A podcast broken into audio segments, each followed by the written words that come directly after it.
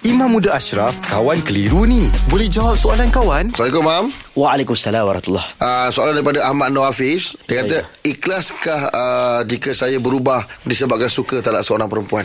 Allahu Akbar. Ada adalah ayat hadis antara yang terawal kalau kita mengaji hadis 40 ataupun dalam mengaji hadis-hadis yang lain, kebanyakan hadis akan bermula dengan hadis innamal a'malu binniyat. Setiap perbuatan kita bermula dengan ni niat. Allah ambil kira niat kita. Jadi Nabi pernah sebut tentang seorang lelaki yang berhijrah, ha, yang berhijrah kerana seorang wanita. Hmm. Maka hijratuhu lidunya au yusibaha au ibratin yang kiuha. Barang siapa yang berhijrah jadi baik kerana dunia, dia berhijrah satu tempat kerana nak pinang wanita.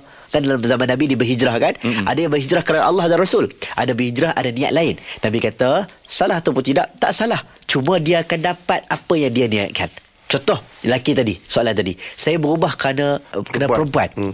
dia akan dapat pahala kerana perempuan tu sahaja oh ya oh. ha, jadi dia tidak mendapat Allah dan Rasul istiqamah hanya sukar yeah. dia nak jadi baik berkekalan tu lama tu agak macam sekejap mm-hmm. okey sekejap tak okey bayangkan tiba-tiba tengah berubah tiba-tiba perempuan tu tinggalkan dia ah. maksudnya dia patah balik kepada uh, keburukan yeah. tapi agama tak pernah larang tak pernah larang untuk seseorang berubah dengan apa segala faktor pun. Hmm. Dia berubah kerana uh, mak meninggal.